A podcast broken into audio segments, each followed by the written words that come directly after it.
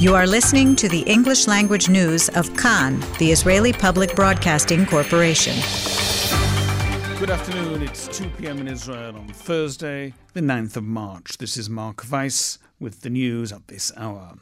Demonstrations and protests against the government's judicial overhaul are underway across the country with blockages and backups on several major arteries.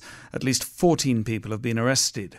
Tel Aviv's Ayalon Highway was blocked a short while ago, not for the first time this morning. At Ben Gurion Airport, another focal point for the protests, the entry to Terminal 3 was backed up with police began distributing fines to protesters. Road blockages were also reported at major intersections in Tel Aviv, in the Sharon region, and on Highway 6 by the Yokneam Tunnel.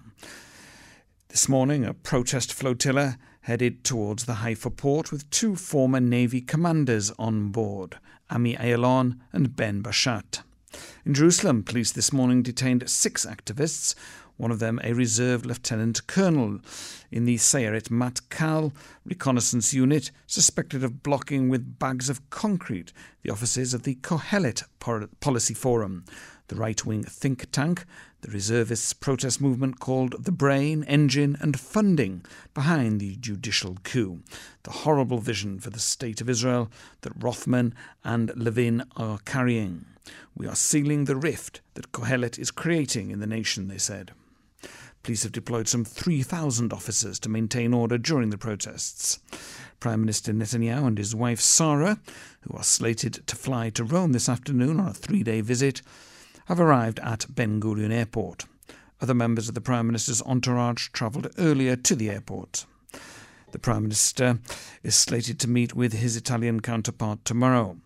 The Defense Sec- US Defense Secretary Lloyd Austin, currently on a regional tour, altered his schedule in Israel in light of the protests and is holding his meetings with Israeli leaders at Ben Gurion Airport, including with the Prime Minister and Defense Minister.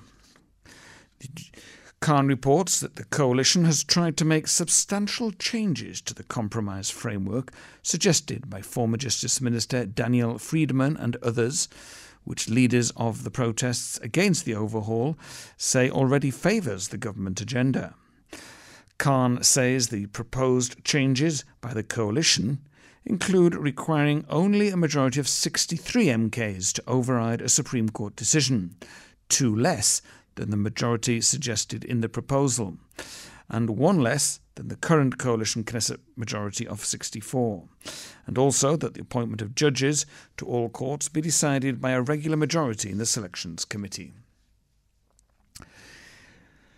Raz Nizri, former Deputy Attorney General who has been involved in the efforts under the auspices of the President to come up with a compromise framework, warns that everyone must work out of a sense that the House is on fire, but politicians are bickering instead of calming the situation.